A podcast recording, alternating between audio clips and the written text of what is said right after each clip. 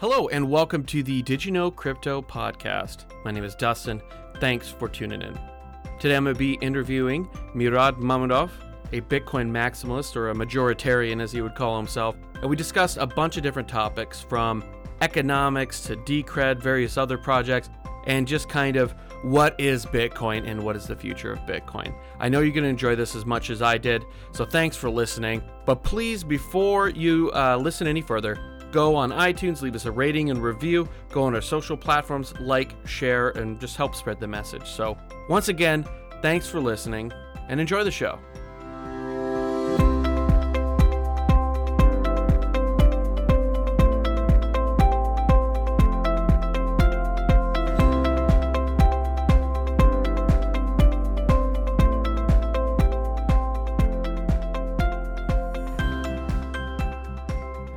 Like to welcome Murad Mahmudov, cryptocurrency analyst, Bitcoin maximalist, and angel investor.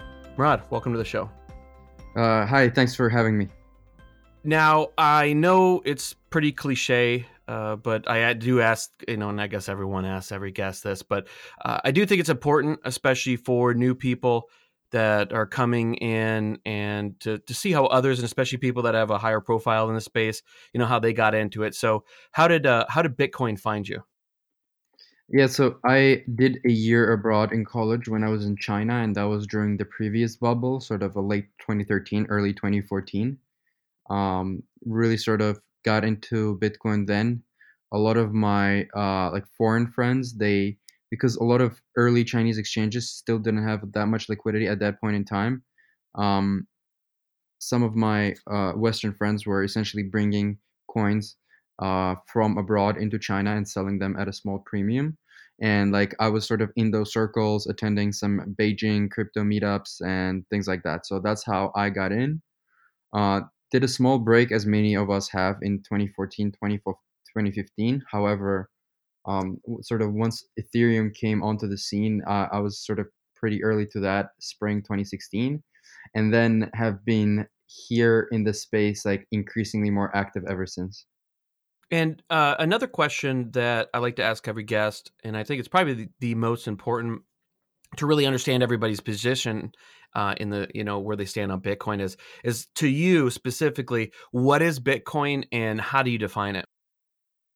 I think Bitcoin is many things, uh, and it lends it's it's a very unique hybrid asset and a very unique hybrid multivariable multi-dimensional phenomena uh, very very unique point in time we find ourselves. But Bitcoin um, is a form of neo money as well as a new payment network, all in one. And so it's a revolution. It's a monetary revolution as well as a financial revolution, uh, all in one. And and sort of this synthesis uh, lends itself to a, a wide array of possibilities and analysis. Now, you would consider yourself a Bitcoin maximalist. Am I correct? Yeah. So, um, personally, I am consider myself more of a Bitcoin majoritarian. I think, without a doubt, uh, Bitcoin is by far the most uh, immutable, the most secure, the most irreversible. Probably has the best uh, quality of engineers working on it has the deepest infrastructure, deepest liquidity, deepest scalability, volumes. And so all of these things, especially when working together, uh, will probably make Bitcoin still be number one for like many, many years to come. However, I actually think that there will probably be, at least for the next couple of decades, three or four uh, like store of value like assets and, and, and cryptocurrencies. And so uh, I am a Bitcoin majoritarian, but I do like a couple of others as well. I've heard you talk about uh, uh, Decred as well as being one of them that you are somewhat favorable to that's out there. Yeah, uh, I haven't talked about it in a while actually. Uh, if you don't mind me asking, where have you heard where, where where have you heard that? Like on on Twitter? Uh no, it wasn't on Twitter. I think it was oh gosh, I can't remember if it oh, was in probably like Marty Bent's Tales from the Crypt. Yeah, I think it was with Marty Bent. Yeah, so I I really like Decred, and I I am very contrarian here. A lot of Bitcoin maximalists disagree with me, but um I think it's going to be like one of the top three coins. Uh, and right now it's like number 35 by size. And uh, it doesn't even need to beat Bitcoin um, to like essentially grow tremendously. I, I just think it's like very it's a it's an extremely mispriced asset. It's at around 120 million right now, which is like nothing. And in despite that fact, I think uh like people will realize just how undervalued it is and i think like a lot of investors both both institutional and retail will allocate to it more i expect decred to move from its position as number 35 to somewhere in the top 5 and i think like that's a i think that that's like a very good trade you'd actually said and just to go back just a second that uh, you jumped back in in 2016 when ethereum kind of came around what was it i know that you've changed your mind on Ethereum, but w- was it something about it that that drew you back in, or was it just that it kind of popped back on your radar? Yeah, um, some of my friends like that was like before sort of the whole ICO mania. That was just sort of when Ethereum was getting off the ground. Uh, I believe that was April 2016. Uh, some of my engineer friends back at Princeton, they really recommended sort of to look at the asset. I uh, bought some essentially held it for the next couple of years. And um, once I started delving deeper into the monetary economics and the valuation models and the value propositions of these blockchains, I realized that um, really, like, at the risk of sounding crude, like store of value at the moment is like the only legitimate narrative. The way to think about cryptocurrencies right now, uh, more precisely, is that they are they are something like precious collectibles with the intrinsic qualities and potential to one day become a full-fledged money. And i think that and i talk about this a lot um, if you look at coin market cap the correct way to understand what it is is it's a global large persistent prediction market um, where the market caps of these assets represent the world's perceived probability of them becoming uh, one of the top three stores of value slash monies of the future. And if you look at it from that point of view, I think that um, a lot of assets are wildly overvalued, even right now, with most of them down 90%, some of them down 95, 96%. I still think they're massively overvalued in that regard. Um, I think Bitcoin is undervalued because Bitcoin is by far the strongest, most reliable chain. Um, to be completely frank, at this very moment, I'm only bullish on Bitcoin and Decred. So you uh, you're saying that you're you're not a big fan of DentaCoin as being uh, the next global currency? Definitely not. And I think I really I really hope that um I kind of hope that like 2019 gets even worse because I think that the industry will be stronger when a lot of these borderline scams die and people everywhere from the smartest institutional investor to the dumbest retail investor realizes that we don't need a, a separate coin for every like app or for every little niche use case. Money is likely going to be winner take most if not winner take all. And once the industry is back to pushing the handful of assets that actually do make sense then this industry will thrive. This industry will be stronger with everybody uh, like behind the same projects rather than spread thin and all this sort of internal warfare. Yeah, I, I agree with you. I, I think if you had asked me a year ago, or maybe not a year ago, maybe like 18 months ago on my thoughts on, you know, utility tokens and all that, I would have I would have been a lot more open to the idea of, well, you know, you go to here, you know, kind of based on the Disney dollar thesis of like, well, you go to Disney and you buy the Disney dollars, right? So there there is there are niches for these kind of like unique collectible, but also still used as some sort of medium of exchange, I guess, in these very unique properties. But now I, have started to really realize uh, more and more how how unnecessary they are and how much added friction that they add to the space and to whatever niche that they are trying to fit. There's no reason to add more friction to go from a utility token to whatever else you're actually going to hold or spend, you know, later on. Eh, eh, something like uh, Brave uh, or a basic attention token, the Brave browser, I think, um, is a good example of where I, I'm not totally against BAT per se, but I think that it does definitely add an unnecessary level of friction to it. Where if they would have just adopted you know, Bitcoin um, into that in the same way that like Earn.com uses uh, Bitcoin for for small transactions. That it, it would have been something that made a lot more sense than trying to create their own token. I think the problem with, with the problem with engineers and people in Silicon Valley is that they don't understand uh, monetary economics that well. Um, the one of the number one problems in the space right now is that people approach these things from their learnings from the cloud era, from Web.2 era, from the social media era, from um, like essentially all these like marketplaces and software platforms era. And when really, yes, cryptocurrencies and blockchains are money and software at the same time. However, if we're trying to build cryptocurrencies, which are actual currencies, then the monetary um, criteria and the and the monetary aspects need to take precedence and that's why i think these things need to be like at the moment i think the most valid comparison is like digital monetary metals and people who have studied the history of silver and gold and even prior non-fiat money forms these people will be able to understand what's going on on a much more precise level than those who um, have a good grasp of technology, but no grasp of economics or finance at all.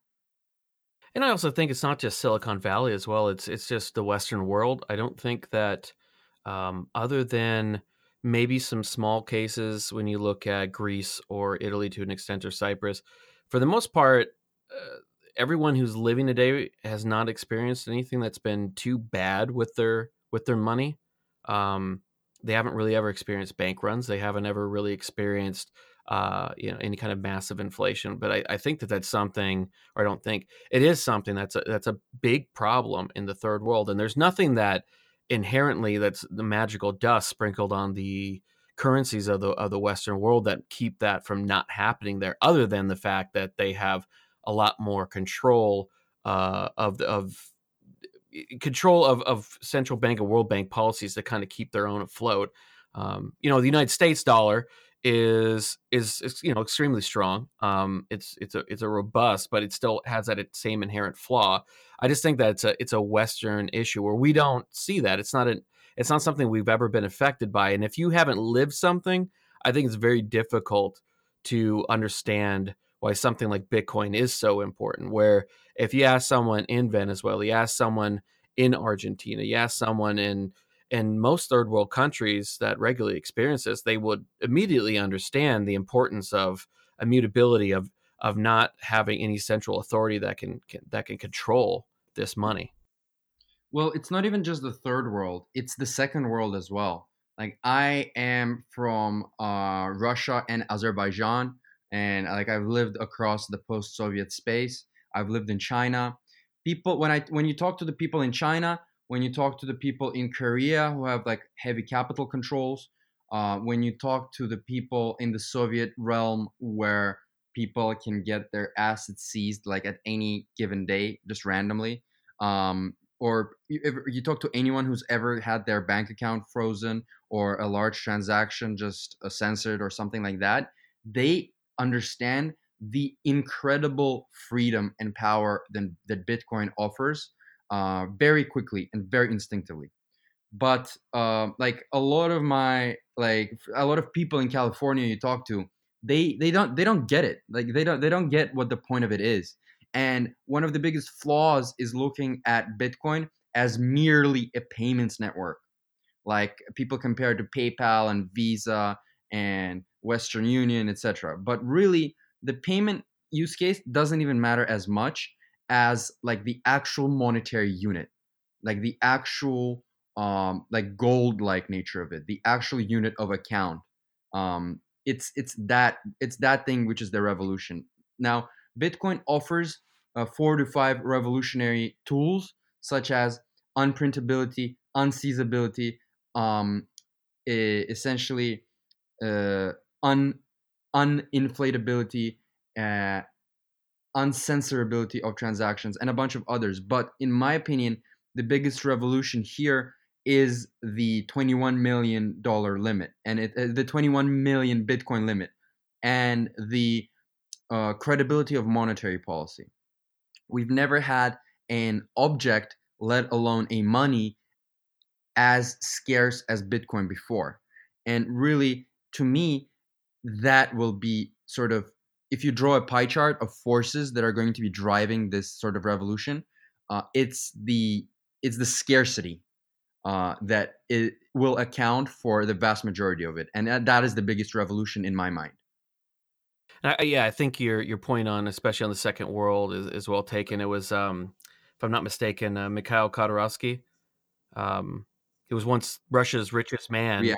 Um, um, you know, ran afoul. Uh, I mean, basically, he was speaking out against uh, the Putin regime, and and all of a sudden, you know, he was even though he was the richest man in Russia at the time was had his assets seized. He was thrown in jail. Um, uh, the same uh, happened in Saudi uh, recently, a few years back when the when the new crown prince uh, took over, where when your currency, when your wealth is being held in institutions um, and denominated in um, in currencies that are controlled by world governments, it's very easy to be able to um, you know take that money from them to be able to seize that money. And bitcoin does not allow you to do that if you hold the private keys right uh, there's a difference if it's held custodially but um, I, I, uh, given your your background um, coming coming from that region I, have always been kind of a, a, little bit perplexed why why the um, Russian government has seemed to embrace per se, uh, seemingly more than a lot of Western nations embrace the crypto economy. Yeah, well, the Russians know that the ruble will probably never become the global reserve currency, so they have much less to lose than um, Europe or America does. Uh, I mean, in the current monetary regime, the US dollar grants America and American banks tremendous amounts of power and seigniorage. So if hyper Bitcoinization was ever to happen, um, I believe that like at some point, Russia and China might just say, "Look, we've had enough. Uh, let's find an apolitical source of uh, uh, apolitical currency, um, or as well as an apolitical settlement mechanism." So there's a there's a sort of a revolution going on on both fronts, on the actual monetary front, but also on a massive settlement. And that's why I tell people Bitcoin isn't fighting against Visa or PayPal. It's fighting against it's competing against central banks and it's competing against Bank of International Settlements, which is an institution, and as well as things like FedWire and SWIFT, which are all the uh, essentially rails which settle massive, massive sort of transfers between large institutions and governments. And uh, any government which has a, such a monopoly on any given uh, payment rail, as well as a monopoly on the actual money creation, money transmission, money production, um, can weaponize that. And like, there's a lot of geopolitical component to this to these discussions. Bitcoin really it's similar to silver in the medieval ages in the sense that it is trustless money and it is money of the enemies. You don't need to trust any kind of uh, pri- private system. You don't need to trust any kind of private bank or, or any kind of uh, sort of like IMF, World Bank, BIS, etc. And so, in that sense, you can conduct global c- commerce without um, like trusting any kind of middleman or, or or your counterparty's government or or your counterparty's central bank or anything like that. And in, in that sense, I think it is a much more neutral money. And it, it, I think that all these things combined will essentially lead to like a renaissance of global trade and will finally get rid of all these like 200 local fiat currencies which uh, which really they are like local utility tokens mm-hmm. and the world doesn't need 200 currencies the reason they exist is because obviously local authorities want to have tremendous amounts of like local power because think about it money is usually the most uh, in any given area it's the most demanded good and just imagine the amount of power that somebody has when they can create the most desired product ad infinitum. That's that grants them infinite power. And i think that uh, people will realize this. Well people will also realize that bitcoin is the strongest hardest most uncensorable unstoppable unseizable uh, money product ever created. And so um, because of this i think more and more money will start flowing into this asset first speculatively sure but um, the bigger it becomes and the more it saturates its speculative dynamics uh, the bigger it will become and the more liquid it will become um, in terms of becoming actual money. And eh, one of the things is kind of going off uh, a little bit here but uh, the uh, you know when we start talking about this far you know farther into the future or maybe sooner would be nicer but I, I i suspect that we're all a little bit impatient for for the hyper bitcoinization to happen but uh one of the things I've always thought is that with the way that exchanges work, right, where you where you're basically transferring, um, or they're mostly used, especially something like Coinbase, is used to transfer fiat into, you know, whatever crypto that you're going to be buying. Um, usually it's going to be Bitcoin and Ethereum or whatever right off the bat, and then people start to branch out into whatever, um, ho- you know, whatever pump that they're hoping to catch. But towards you know the the when you start to hit the point of no return when when central banks start to and you know money managers when um, um, endowment funds and all that when they start to pull bitcoin in there and once the central banks start to realize that they're going to start to rapidly lose control as their the, the the spending power, which is the real test, not the dollar value of Bitcoin, but what can you buy with it, right? Um, once that spending power starts to go down with their fiat currency and it starts to go up with Bitcoin or stay stable with Bitcoin, either way, they what's to really stop them from going? Okay, what's to start printing money? Um, and this is I, have always just been kind of a, a, thought that I've had, so I'd, I'd love to hear what you have to uh, say on this. Is what's to stop them from in the short term printing a bunch of money and buying as much bitcoin as they can. I mean i know overall it, it you know by by uh, by them doing that they're signaling to the world that bitcoin is better. But would that not possibly um, be a, somewhat detrimental to space if they were doing that? Well there's three things here. First of all if they start printing a lot of money definitionally bitcoin's price will go up relative to the money supply of fiat currency. Two if they aggressively start bidding up uh, Bitcoin, then um, like people will realize this. Buying a lot of Bitcoin is really really difficult. Like you need to understand that like 12 million Bitcoins are like held. They are not circulating on exchanges. They're not being actively moved. And so that means that like Bitcoin in the grand scheme of things is very illiquid. Um, buying a lot of it, you're inevitably going to move the price. OTC desks are definitely going to catch up to this massive operation that's happening. Such an inform- such an information is like it, it's impossible to do something like this without at least in, involving 50 or more people. Um, and once this news spreads out, the price of Bitcoin will just go vertical, like in in in the course of days.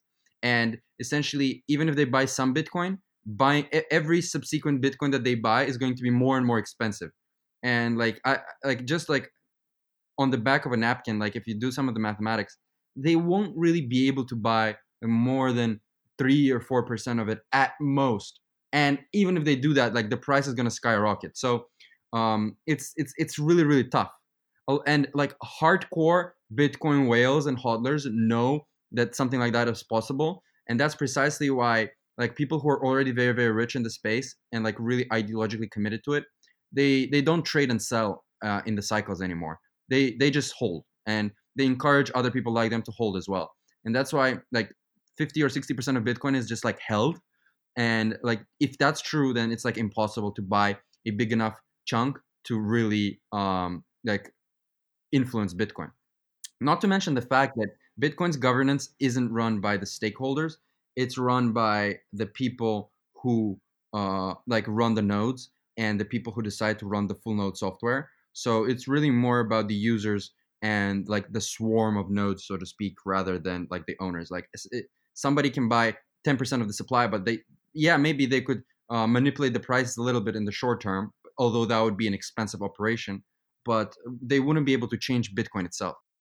Yeah, Caitlin Long and I talked about this a few months back, uh, right after the Bakkt announcement was uh, in regards to some of the questions that people had, uh, you know, w- with Wall Street getting in and and large institutional firms, would they be able to, you know, get such a large control of the Bitcoin supply in the market that they would be able to swing it whatever they w- want, you know, and essentially negate uh, the the influence of the early community, right? And and basically what we were what we talked about was that no, uh, exactly as you said, there, there's a large amount of hodlers that hold. They don't sell. They're not interested in in trying to play the you know the short term annual cycles or whatever that we just experienced.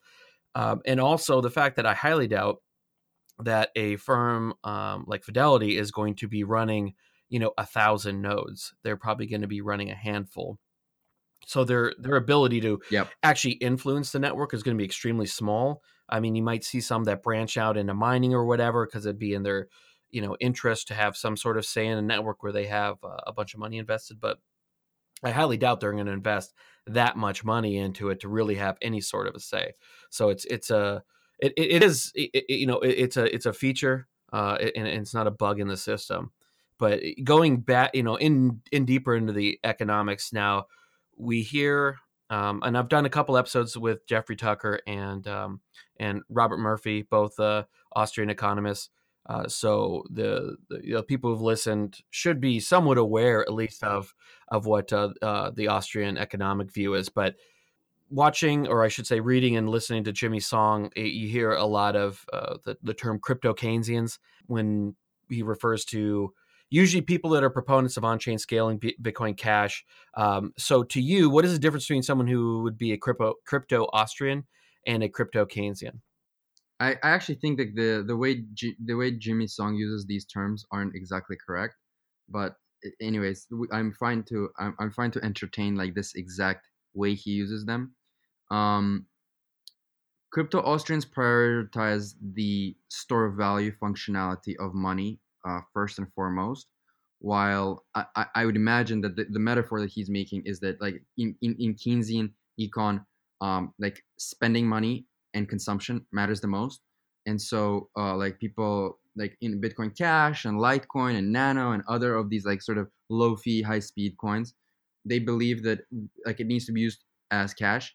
I think those people are so misguided when it comes to monetary econ. Um, I, I cannot even enough to I, I cannot even start like expressing my um, expressing their confusion. Honestly, uh, I think that people prefer their day-to-day cash, i.e., their day-to-day medium of exchange, to be relatively price stable, to be uh, to have low volatility, and to have high liquidity and high saleability.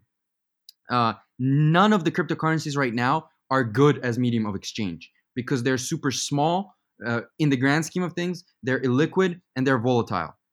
Um, for for for Bitcoin uh, or any other cryptocurrency to become usable as day-to-day cash, um, it needs to become once again uh, more stable and more liquid. And for that to happen, uh, it simply needs to be bigger. We need trillion dollar market caps.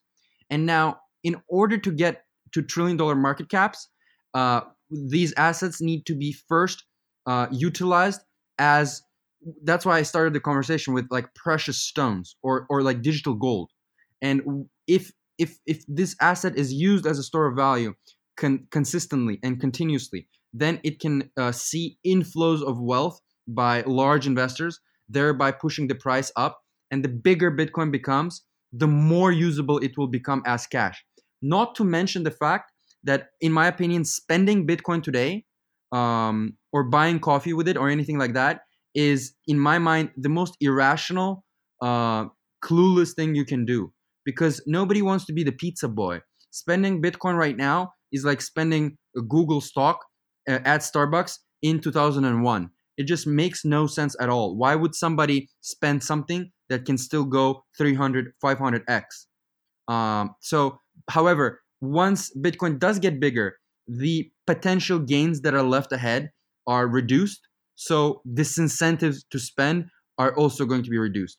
And once Bitcoin is going to be the size of gold or even bigger, then obviously there won't be that 200x opportunity left ahead. There will only be 2x or 3x or 4x left. And at that point, I think uh, people will start spending it mm, with less regret and uh, it will also be more liquid and more stable and much more usable, conveniently usable as cash. So to me, it's so obvious that store of value needs to be prioritized at this point in time first and foremost. And uh, once it saturates itself as a store of value, then uh, these assets can potentially uh, evolve into a medium of exchange and later down the line, unit of account as well. Hey, I hope that you are enjoying listening to this episode as much as we did recording it. I don't have any sponsorships, so I'd really appreciate if you go over to iTunes, rate and review it five stars if you think I'm worthy of it, or wherever you're listening to the podcast right now. Um, if you could also go to our Twitter, our Facebook, our Instagram, you know, any of the social media pages that we have, like and share them. It really helps spread the word. So, once again, thanks for listening and enjoy the rest of the show. Now, uh, as far as for um, the argument from the on chain scaling people, or I should say, uh, because they prioritize medium exchange, right? So on chain scaling in the short term would make more sense for that. So uh, for them, a lot of that argument has to do with uh, one, either or it could be a mixture, a mixture of these, uh, uh, both these arguments is that um, either second second layer, um, you know, such as a Lightning Network, is not going to work or can't scale, um, and or what do we do for people in the third world um, right now, right where where we have this opportunity, we have the technology for it, right? The RoboCop reference. Um, why should we be waiting for this you know 5 10 20 year period when when right now if we did an on-chain scaling it would work because let's just say for the sake of argument they're right second layer doesn't work um, or it won't work for a very long time what what would be i guess uh, what's this go to it, it doesn't work right it, it can't scale it runs into a major issue it can't scale uh, and lightning network never comes to fruition what would be coming from your point of view, um, the the fix for a medium of exchange? Would it be some sort of sidechain um, tokenization where where there's no friction within the system, or or some other fix? Yeah. So even if Bitcoin doesn't uh, scale like with the Lightning Network, which I think it does, because the amount of like grow, the amount of work and growth that's happening on the uh, Lightning Network right now is like very very huge but um, I have no doubts that it, that will work. Now, but even if it doesn't, uh, Bitcoin is still useful as a uh, as a money and as a base money uh, reserve asset and as a settlement mechanism of uh, large transactions.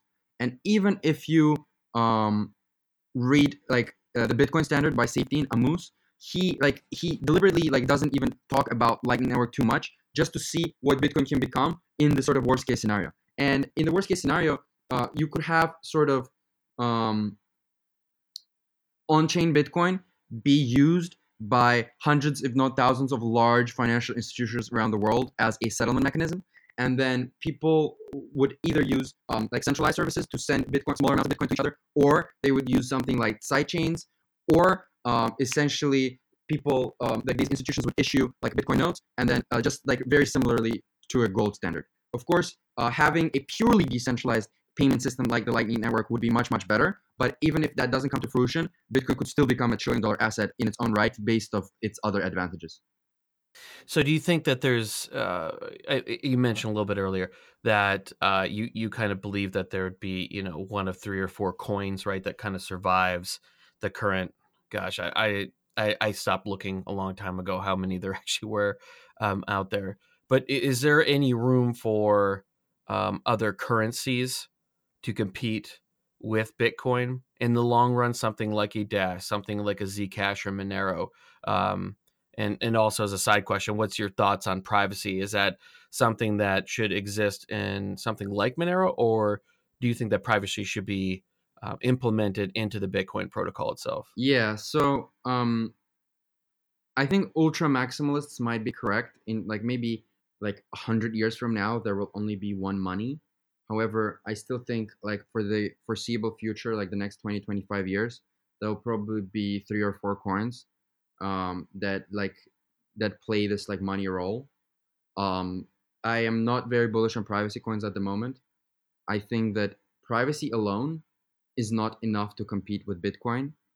If you essentially draw uh, write out a list of top 20 criteria that matter for a store of value, um, you and and then compare Zcash and Monero to Bitcoin, you can say sure, uh, Zcash and Monero are superior to Bitcoin in one of those 20, which is like the privacy and the fungibility. However, Bitcoin is just so much far ahead in the remaining 19 that it just like becomes a very uphill battle. And I have very strong doubts whether if privacy alone can uh, cause a deep monetary premium to occur uh, to accrue to a separate currency. And even if that does happen, uh, I expect that monetary premium to be very very small. Uh, I actually, but but nevertheless, I do think there will probably be two or three chains that um, act as money and, and, have the store of value properties uh, for the foreseeable future.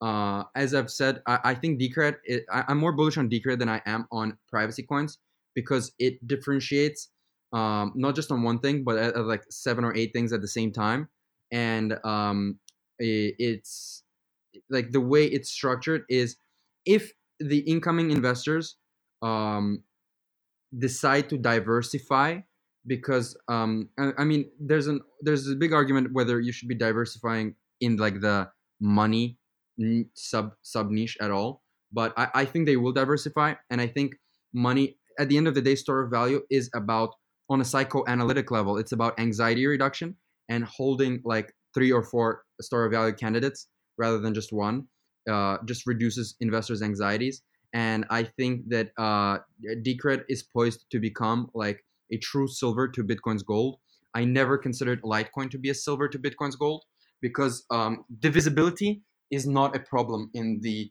uh, software realm. So you need to be looking for other characteristics that differentiate against Bitcoin. And I think that uh, Decred mm-hmm. is very smart because the three or four things that it differentiates is arguable. So here's the thing, right?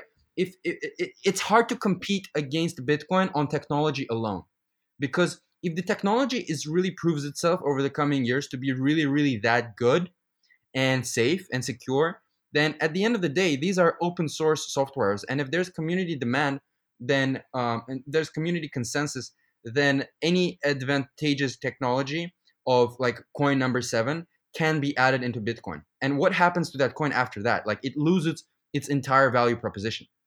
So um, I really like Decred because it differentiates itself uh, along certain uh, verticals that are um, that probably Bitcoin will never adapt. So it has on-chain governance, which is a completely different paradigm on how to like run chains.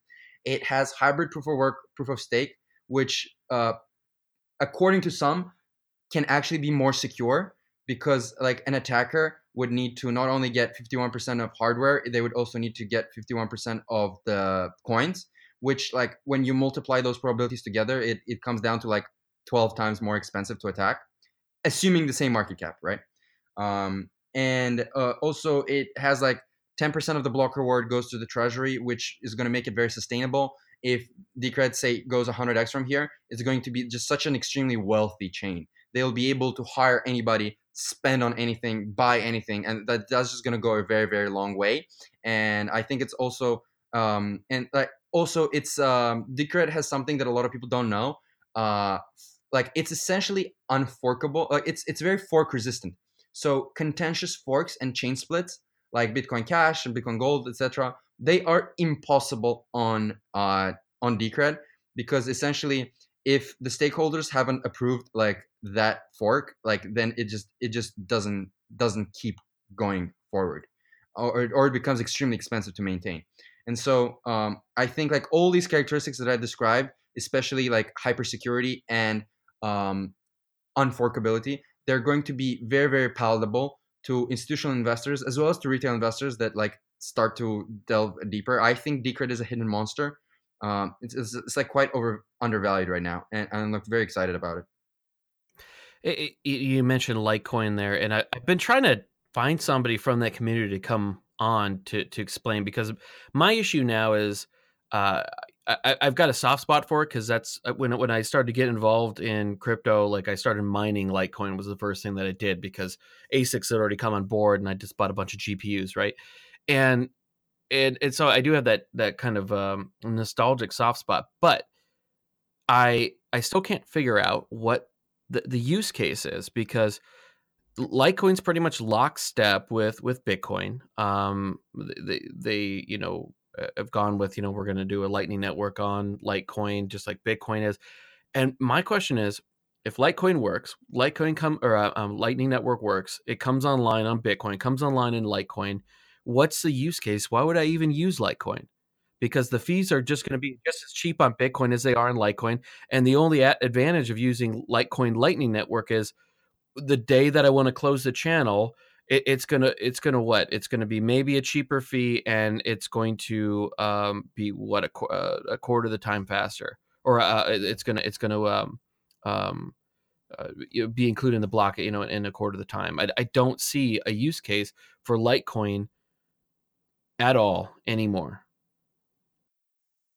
Yeah, I mean, I, I think Litecoin is like essentially worthless at the moment uh, because uh, you're precisely correct. Uh, Lightning Network makes like half the other cryptocurrencies in existence uh, become instantly worthless.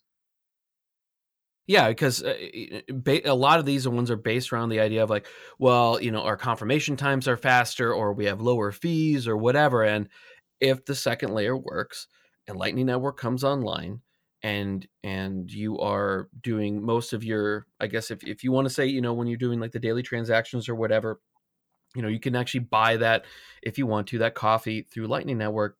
Your fees are going to be low and you can essentially keep lightning network as almost your hot wallet um, on, on there and you don't ever really need to settle it until you do you really want to or you want to get that money off there or whatever it may be but i don't see the use case like you said for a lot of these coins that are boasting lower fees and, and faster confirmation times.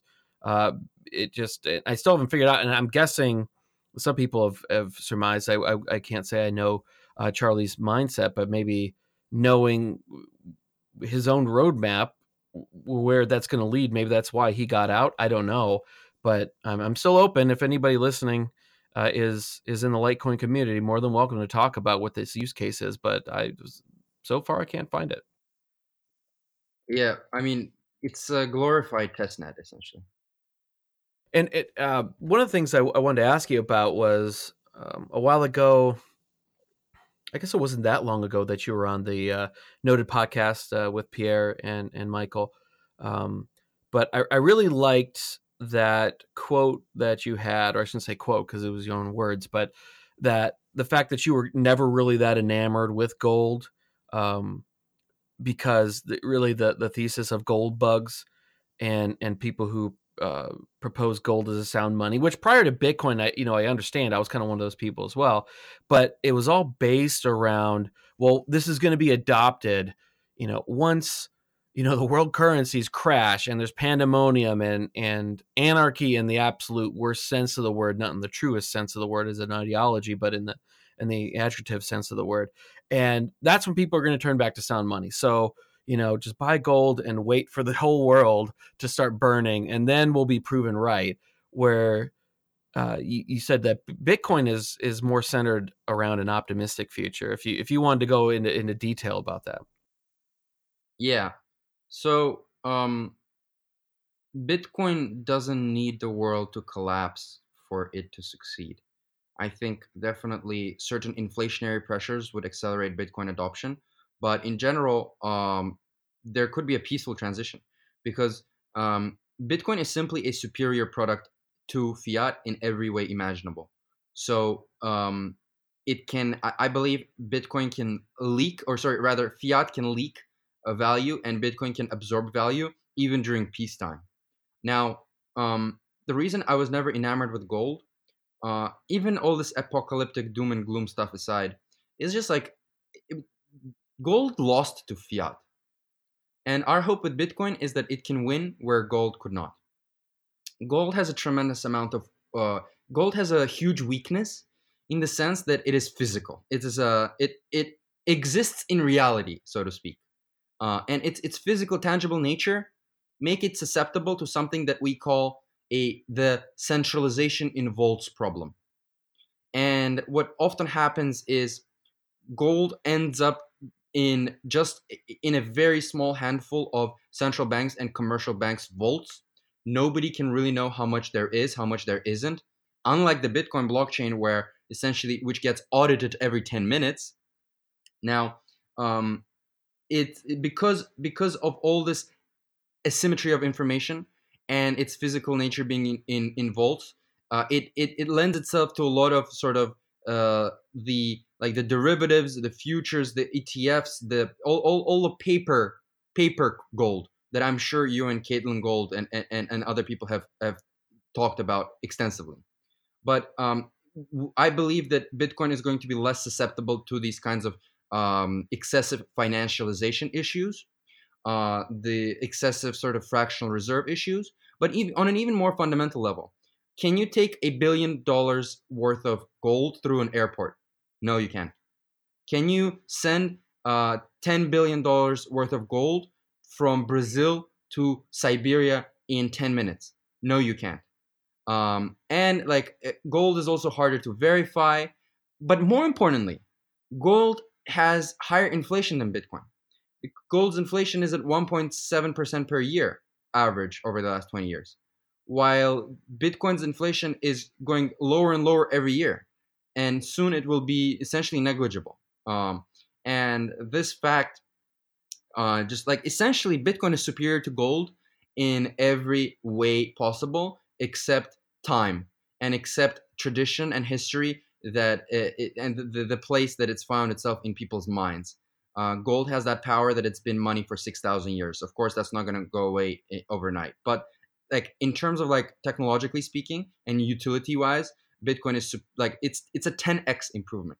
So I believe that Bitcoin is actually going to absorb a lot of the monetary premium that currently exists inside gold. Now, uh, Hayek, you know, he was a proponent of denationalized private currencies, and uh, Rothbard, on the other hand, was very much opposed to this idea. Um, you know, in his mind, the issue was basically that if you had private banks issuing private currencies of their own, uh, there wasn't much to stop them from printing off their own. Um, just because they're a private bank doesn't make them any less susceptible to the same you know whims that a central bank wouldn't be. But Bitcoin seems to be kind of you know with Hayek uh, living at the time that he did would have had no idea that this was possible. But although it's not from a bank, um, it's it seems to be exactly what he was thinking of a privately issued currency. And does Bitcoin, do you think, prove Hayek correct and Rothbard wrong, or is this just more of a case of in advance? You know, neither of them could have really anticipated this, or do you uh, like what? What is your what is your thoughts on on both those gentlemen and, and their and their uh, feelings on private currency?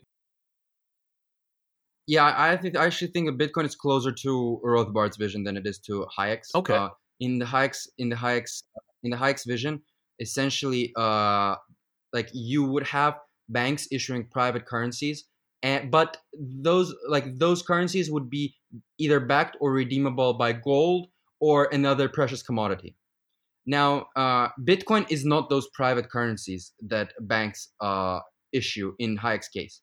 Bitcoin is the precious commodity itself. So um, in that sense bitcoin isn't competing to become a currency as much as it is competing to become in an even grander sense base money. Like that base it's competing it, it is the gold in all those in all those um in all those frameworks. Bitcoin is the gold itself uh a lot of newcomers ask me oh but what what is bitcoin backed by? Uh, or is the us dollar backed by gold? Or but what is bitcoin backed by? It's not backed by anything. Well i ask them well what is gold backed by?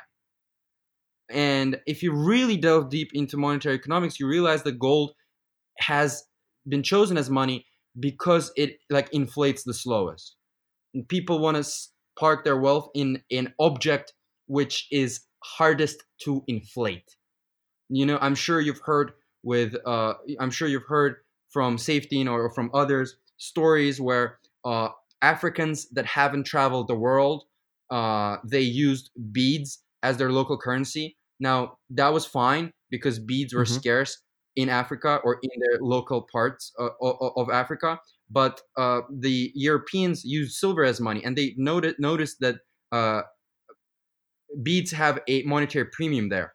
And so what they've done is they've traveled back to Europe, uh, produced uh, huge amounts of uh, these exact kind of beads very very cheaply because they had superior technology. Then they returned to Africa and essentially in the span of a couple of weeks hyperinflated entire villages and essentially bought everything that they've had.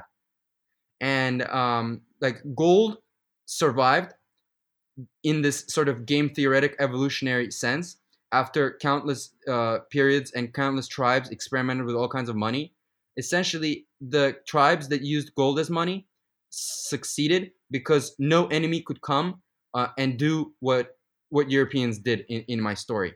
And or or rather it, it is hardest to do that with gold. And bitcoin essentially takes that into overdrive and it's even harder. Um, essentially Bitcoin is gold on steroids that you can send across the world very quickly. Now, to get further into the Austrian weeds again, and I do this quite quite frequently, but um, it's probably like the fourth episode where I've talked about Mises regression theorem. But I, I've had uh, uh, multiple guests have different opinions on whether or not Bitcoin meets the regression theorem of money.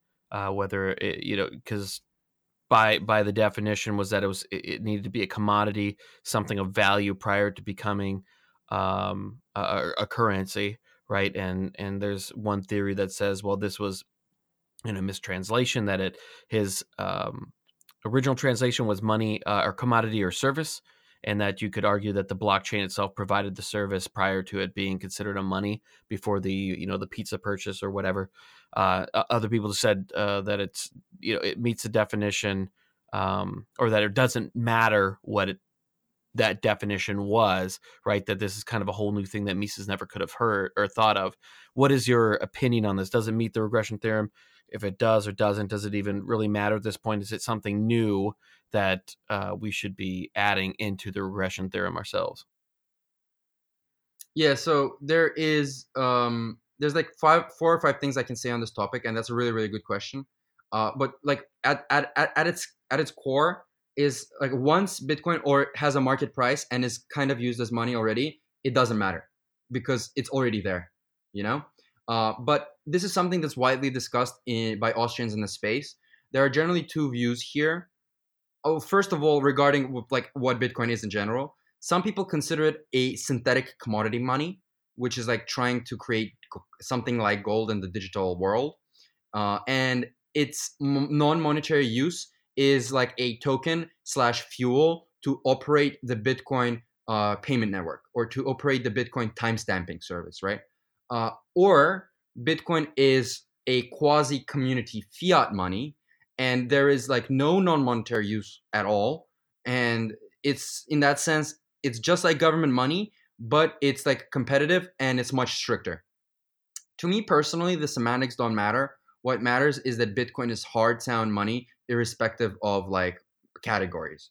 And uh, i guess like for more digging into this exact question i recommend like robert murphy's lecture at uh, like bitcoin texas conference. I believe that was 2014 or 2015 and it, it discusses whether Bitcoin uh, does or does not challenge the Mises regression theorem. Um, some have said that we can consider the psychosocial early use uh, among cryptographers as a collectible or as like an experimentation platform or whatever to be a form of the non-monetary use. So in that sense, Bit- Bitcoin very early on could be kind of like a crypto kitty. You know what I mean? Um, the others have argued that like the, the barrier doesn't matter. As I've said, what matters is that BTC went from zero to one cent, and once it is once it has a global trading price above like one cent, all the qualms above are solved and don't matter. And monetization had already begun. Doesn't matter how, doesn't matter why, it's already monetizing, right? My latest view on the issue is either that regression theorem isn't violated if you twist it to include like the psychological, the psychosocial collectible uses, or it doesn't even matter um, at all, even if the cornerstone of Austrian monetary thinking, uh, partially because like those guys back then couldn't sort of imagine the digital realm and the digital items and how things could like how intangible commodities could behave. Um, in any case, gold's early ornamental use by a rich merchant's wife or by a tribal chieftain's wife as jewelry uh, is very similar to me how coders used Bitcoin in 2009 for essentially like fun purposes or for studying purposes. Th- those are very similar to me. Um, and also, like my latest thinking is that it doesn't matter if something is physical or intangible, a commodity or just paper. After all, money is a ledger. Uh, even gold is a is is is a form of a le- global ledger. And what really matters is what I call trust, reliability, and assurances. And I, I call the following sort of the assurances theory of money. Uh, all sets of objects, ledgers, and systems, tangible or intangible, digital or physical, permissioned or permissionless, are, as we as we say, and as we speak, uh, are in a slow competition with one another who can perform the following assurances better. And these assurances are assurances that your money won't be diluted, assurances that your important global transactions won't be stopped, assurances that your wealth cannot be seized or frozen, assurances that the global ledger of balances and transactions is secure and immutable. These are the core value propositions. Semantics don't matter to me. All objects, all software, all hardware is competing to do these four things best. And whoever does these four things best will win. And so it's all about money system trustworthiness and perceived reliability. Now, uh, some of the kind of moving in, in, back into the analytics or, or, or looking into the future, one of the theses of a, of some people, I should say, in the space, and I think it's more of a dose of hopium than anything else. You know, it's it's along the lines of uh, institutional money's coming, but that well, you know, when we get the next recession, when we get the next 2008 crisis, uh, that's when everybody's going to um, jump into Bitcoin. Uh, I'd like to hear your thoughts on it. I don't agree. I think that most of the money uh, that's in the space right now, um, at least when when you look at it uh, in the change from 2016 to even right now, even with the downturn, a lot of this money is speculative, and I don't see a lot of those people. Uh, um, at least when we're talking about price, right? We're not talking about actual you know amount of bitcoin being held is mostly speculative but uh, as far as the price going up is what they're talking about is that most of these people that are in here that are speculative once the recession hits they're going to be selling that money off um, just like they're going to be panic selling their stocks. Uh, i'm open to being wrong but I was, I was wondering what your thoughts were on that. Um, i think if if we see something like 2008 bitcoin is not going to do very well I myself expect a recession sometime in the next two three years, and um, I think if it's a deflationary recession where like value is destroyed, value in securities is destroyed around the world, um, it's like essentially a stock market collapse. Then Bitcoin is not going to do so well because like most people and even most like participants in the crypto ecosystem aren't as passionate about Bitcoin or don't really like understand it to such a great depth as some of like the dedicated bitcoiners right? And so they're just to sell it because let's be honest like to most people these are still highly risky assets almost like like they're, they're essentially like options and um very very speculative very very risky um not the infrastructure to be honest isn't isn't quite there yet to accept like it as a safe haven asset. That will need at least two or three more of these boom and bust cycles and bubbles for it to get to that stage, both in terms of size as well as infrastructural and technological development. But if we see some kind of an inflationary recession or a credit crisis or a sovereign crisis or central bank defaults or government defaults, then Bitcoin, I think, even at such a current small size, could see inflows as an alternative. Yeah, it will be really interesting to see um, over the next few years because, you know, I have been surprised before, uh, but but I highly doubt that. Yeah, that, that that thesis of we are going to, and if to jump back into what, what you're talking about with uh, getting greater liquidity, I'll, I'll put a a um, link to in the show notes as well on your Twitter account. You have a really great um, um, chart here, the passage of time Lindy effect, and kind of showing where we are and uh, and and the future moves as it moves towards a reliable store of value, widespread medium exchange, and all the steps you know in, involved in there. And I, I really like that chart, and it'll it'll be really interesting to see how how it works. And it, it's funny also because I can already see the headlines right as the stock market's collapsing and as Bitcoin price collapses as well along with it. That the same headlines that we saw in 2013 that we're seeing today, right, is Bitcoin dead, Bitcoin's dying. Um, are, are going to be you know those those death articles get recycled constantly. I'm still laughing because i see these getting passed around right now uh, i think in bloomberg crypto um, along with some others are, are passing us along. And anybody that's kind of been around like you know you and i both seen the articles that were around in 2013 it ran up to a thousand and then once it dumped down to i don't know what was it $200 or so after mount gox um, it was uh, the same articles you know bitcoin's dead you know, it was, it was a neat idea, and it keeps on coming back, which it it's it's funny because I guess the detractors either don't care or uh, are just not aware of history. I think it's more the latter than anything else. Yeah, um, I agree, and I would also say that, um, I mean, money is about like cognitive aspects, right? It's about perceived trust. Unfortunately, Bitcoin A, like less than probably half percent of the world is like into it. And it's also admittedly kind of complicated to understand. Like it takes many months to understand exactly what's going on. Um, and the, once again, the UX is like still quite hard. Like we need companies to build much easier Lightning solutions, much easier wallet solutions, much easier custody solutions just like so that we would have the same exact UX that we have with Venmo and PayPal right now, just with Bitcoin being in the back end. And, and until we are at that point in time, um, it's not going to be like like that go to for people. But that doesn't mean that Bitcoin's price can grow, uh, like in the meantime. I think it will. And I agree with you in terms of these headlines. Bitcoin will probably have a hundred thirty thousand blow off top in 2023 and then drop to 35,000 in 2025, and uh, Bloomberg will probably uh, proclaim that Bitcoin is dead at 35,000. You know?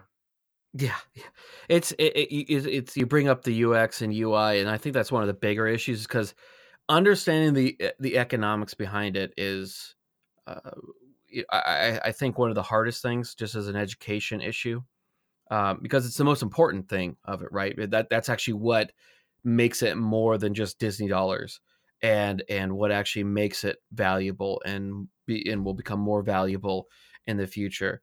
And I think that trying to teach people uh, economics is is always been one of the shortcomings of anybody outside of the I mean, like even the Keynesian school, it's not like they go into depth. They just kind of give very easy talking points of like, oh, you know, when when the you know when everything's going bad, we'll just have the government run deficits, and you know we'll buy up a bunch of assets, and then you know once they you know uh, go out, then we'll just tax rich people, and then we'll be back to normal.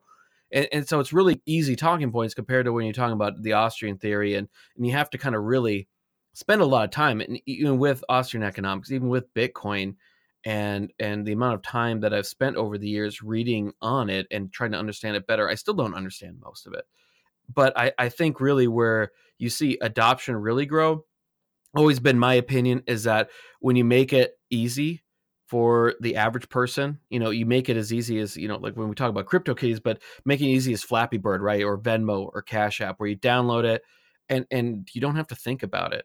And it's clean. It's it's um, when, when things look nice and they're very simple to use, people, eh, whether right or wrong, put more trust in it. And I think to, to me, um, I think one of the the issues we have in this space, and I could be totally off with this, is that I think a lot of the design, a lot of the companies are run by people that are engineers, and my experience with engineers in any discipline, whether it's civil engineering or whatever, they don't have a real good grasp of consumer demand and, and understanding of consumer trends and what the average person wants in something they're far more concerned and rightly so that's their that's their job to make sure everything down to the smallest minute detail works where they don't really you know they'll look at they'll make a you know like an interface on something that has everything you need but it's highly not intuitive. It has every button you need on there for every possible thing that you'd use for that thing. But I, I don't know if that's if if you agree with that that we need maybe a little bit more attention to consumer UX and UI.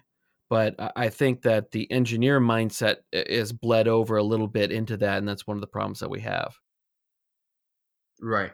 No, yeah, I, I definitely agree with you there. But I I'm very optimistic that all these sort of uh, UI UX issues will uh, be consistently improved, and we're already seeing that with some of the products, uh, like Casa HODL and like Pierre Rochard working on some Lightning stuff, and like easier custody, uh, easier hardware wallet software, etc. It's it's it's improving, but it, it, it will take a decade. But we're getting mm-hmm. there, and yep. Bitcoin can can be growing bigger in the meantime as well. Yeah, I really I've, I've been wanting to get my hands on one of those uh, Lightning nodes just to try it out because I think that's that's where it's at. Where it's you know you, you plug and play and and and the the easier that you can make it for someone to just plug something in and you know just like you would any other app, I think uh, I, I think is where we're going. But um, I don't want to hold you on or, or, hold you here for for for uh, for too long. We've been going for a while. We had a little bit of technical issues at the beginning on my end, but um, I, I, really uh, appreciate you you know coming on. It was a great conversation. I really did enjoy it. Uh, where uh, be, you know before we leave, you know what are you up to these days, and and where can people find you? Yeah, I'm currently I'm I'm raising a, a crypto fund. I'll probably be launching it early 2019. Um, I think that will be a very, very good time. I'm really happy that, unlike some of my college friends and some of my old work friends, instead of starting a fund in January 2018, which didn't turn out so well for some of them, I, I will be starting one at like the bloodiest of the bloody times. And I think a lot of quality um, crypto assets will be able to be purchased like very, very cheaply um, because both prices overshoot in both uh, euphoria as well as a panic. And yeah i'm very excited about that. Uh, and in terms of where people could find me always find me on twitter at MustStopMurad and i will have uh, all the contact stuff uh, as well as uh, all the things that we mentioned in the show notes at the website at didyouknowcrypto.com and you'll find that in all the social media links. And once again Murad thank you very much for coming on. Thank you. I appreciate the invite